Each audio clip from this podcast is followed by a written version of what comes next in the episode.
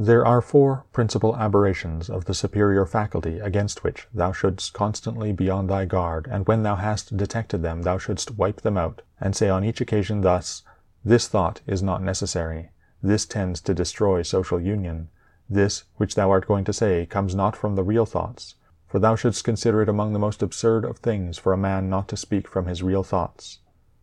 But the fourth is when thou shalt reproach thyself for anything. For this is an evidence of the diviner part within thee being overpowered, and yielding to the less honourable and to the perishable part, the body, and to its gross pleasures.